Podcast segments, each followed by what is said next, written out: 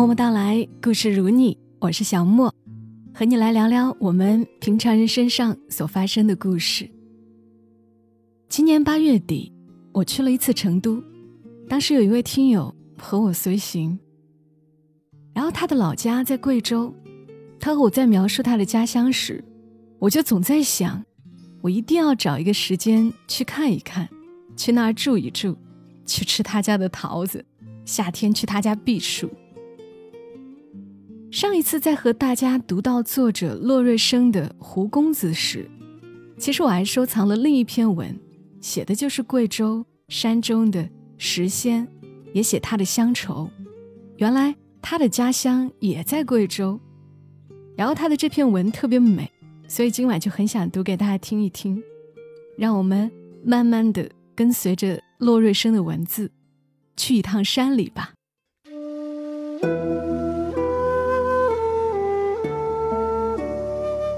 山中的石仙与乡愁，作者骆瑞生。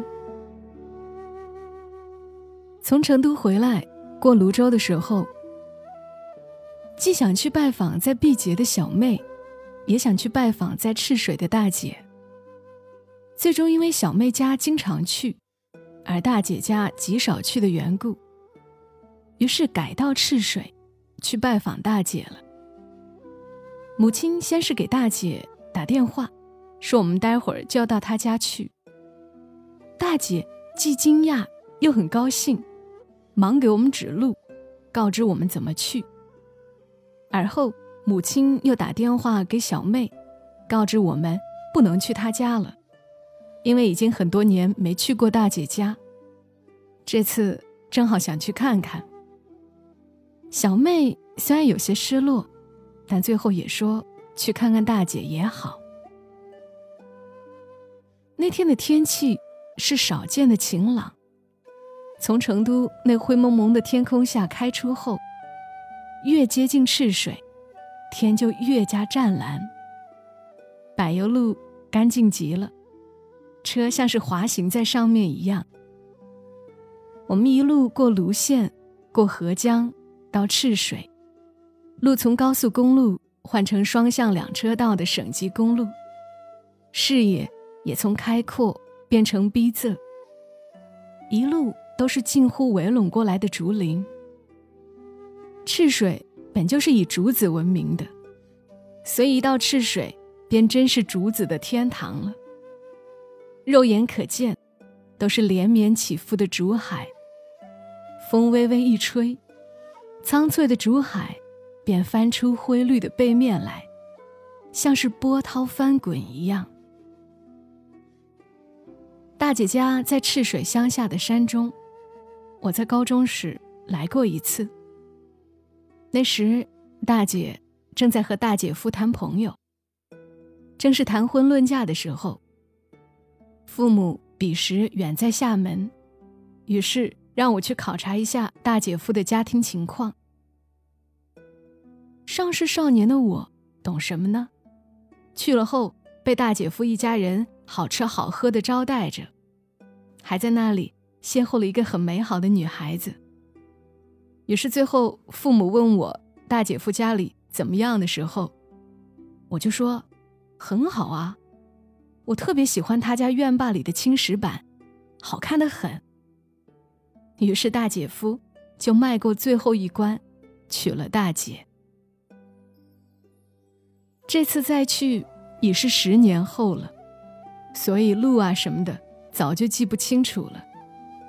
依赖于导航和大姐的电话指导，我们终于到了她远在山中的家里。大姐家那边的地势真的很奇怪，我们是从河谷里的镇上过了一条河之后，沿着山路一路蜿蜒向上的，几乎。爬上了整座山，我以为我们已经在山顶上时，站在大姐家的院坝一看，对面却是更高的山。大姐家的房子就像在河谷里一样。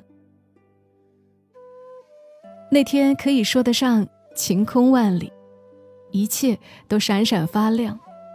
大姐家屋子周围都是水田，已经蓄满水了。太阳一照之下，恍如一面面明净的大镜子，映着蓝天白云。四周的山都很高，感觉云朵都漂浮在山腰。高大青翠的竹子一片片长着，风吹过时能听到竹海翻腾的声音。山里的人家都很闲，能见到三三五五的人在各处，或是干活，或是闲逛，真的有一种世事安稳的虚幻感受。大姐家的房子是很老的木房子，里里外外都刷了白漆。看上去倒是古色古香的。屋子右边是一个水塘，左边是一片竹林，屋后是水田，屋子前面就是我说过的那一大片青石板空地。这些石头是很早之前大姐夫的父亲从山里开采出来，一块块敲打后铺成的。几十年来，早已将石头。磨出一种玉质的光泽了。我把车停在屋子旁边的竹林下，由于天热，干脆把车窗全部摇下来，车门也没锁，就不管不顾了。在山中没有盗贼这些的，所以安全的很。大姐夫现在在内蒙古，大姐带小孩在镇上读书，因为清明放假。才从镇上回到了山中的老宅。大姐的公公婆婆都出去干活了，所以在家的只有大姐和她的两个小孩儿。我们一到，那稍显冷清的房子立马热闹了起来。赤水的天气要比贵阳热很多，还是三月初，气温就有些像是夏天了。大姐。都被晒黑了一圈儿。我躲在门边的阴凉处吹风时，才只有一岁半的小外甥女就拖着胶凳向我走来。我开始还不明白她要干什么，等到他把凳子放在我的脚边，然后用肉乎乎的小手拍了拍凳子，我才明白他是拿凳子给我坐呢。等我坐上去后。他就很开心的笑起来，嘿，真是懂事儿乖巧极了。小外甥女出生后，其实都是在贵阳和我们生活的，直到快一岁时才由大姐夫接了回去。但是小孩子还没有记性，所以他已经不记得我了。不过他到底在和我混熟了后，就缠上了我，让我抱着他各处走。天气越来越热，我的瞌睡终于隐隐约约的袭来，于是我就找了一间房间，匆匆睡去，但总也睡不熟。他们说话的声音飘飘渺渺的传进我的耳朵里，像是在梦里一样。日光从房顶的透明瓦里照出来，形成一道光束，明暗被烘托得恰到好处。面对这幅似乎在流动。也似乎永远停滞的画面，我突然有一种伤感似的幸福。我望着那片透明瓦，想到那些少年时的事，亦或是像梦一样的东西，我的心蓦然就柔软极了，像是屋后水田里面的水，柔柔皱皱的，轻漾着。等我睡醒时，已经是下午了。大姐在厨房做饭，一条蜡烛蹄已经在锅中沸沸作响了。同在一锅里的还有晒干的干豇豆，两种食材混合在一起，浓郁的香气就盈满了每一寸空气。大姐又去屋前摘那种像河麻一样的叶子，这种菜是我从没见过的，叶子大张。而肥厚，摘下来，净水洗了，放入油汤里煮一下，新鲜至极。蜡烛蹄还要炖很久，也是大姐带着母亲，去放在别人家的菜坛子里，装腌菜。我闲得无聊，也跟着去了。我问大姐为什么要把菜坛子放在别人家里。大姐说那家人已经搬走了，不常回来住，空地多，而且这么多坛子家里放不下。到了放坛子的地方时，我才明白这里的确是一个放腌菜的好地方。在竹林下搭了一个草棚，草棚旁边是水井。尽管外面十分炎热，这里却是一片清凉。菜腌在这个地方，应该能保存的更久，且更好吃的吧。放在一起的有三四个很大的菜坛子。大姐先把最右边的菜坛子翻起来，拿掉封口的树叶子，伸手进去。抓出一大把腌好的酸笋。我是很爱吃酸的，这酸笋尤其喜欢，又酸又脆，用来炒腊肉很好吃。酸笋抓了一大袋后，大姐又给我们翻第二个坛子。这个坛子里放的是腌好的大青菜，其做法是将大青菜洗净后，焯水、撒盐。再裹成一团，放入菜坛子里腌制。腌好后切细，再用葱、姜、蒜、辣椒面等佐料凉拌，是佐粥下饭的小菜。当然炒来吃也很好吃。等装完腌菜后，大姐又从屋子里给我们装了一大袋干豇豆，说是我爱吃的，所以装得很满。等这些都忙完后，蜡烛提。已差不多炖好了，这时大姐的婆婆也回来了，于是，一大群人围在一起吃饭，吃的都是山中的菜蔬，顶适合我的胃口，所以吃了不少。我在乡下养大的胃，果然更适合乡下的食材呀。正如能惹起我乡愁的，从来不是那光怪陆离的大城市，而是那炊烟袅袅的早晨。与黄昏，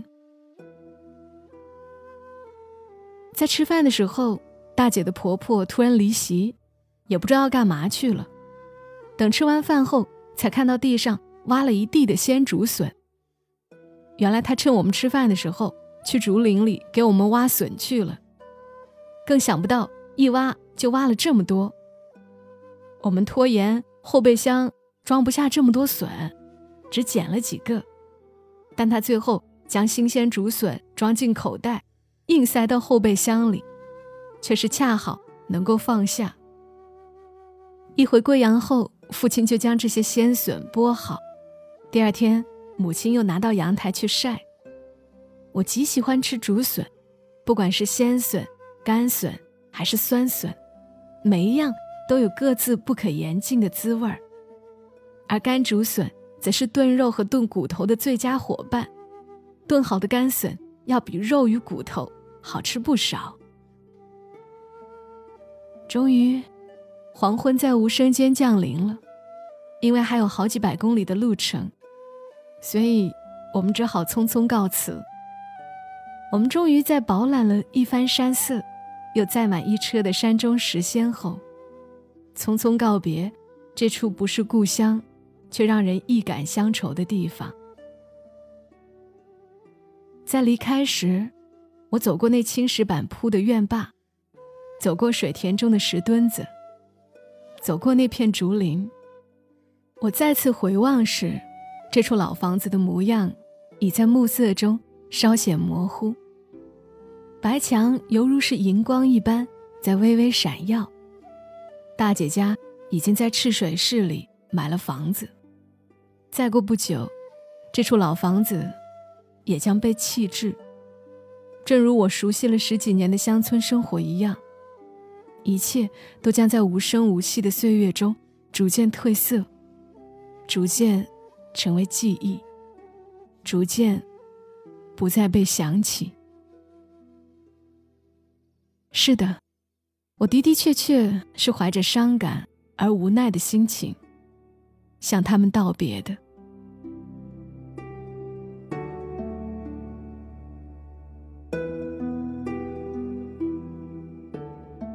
当然是因为我也很爱吃酸的，很爱吃笋，很爱竹子，很爱青石板，所以很喜欢这样的文字。谢谢洛瑞生，让我这些日子在城市里奔忙的心得到了抚慰。也感谢你来听，这里是在喜马拉雅独家播出的《默默到来》，祝你今晚好梦。小莫在深圳，和你说晚安。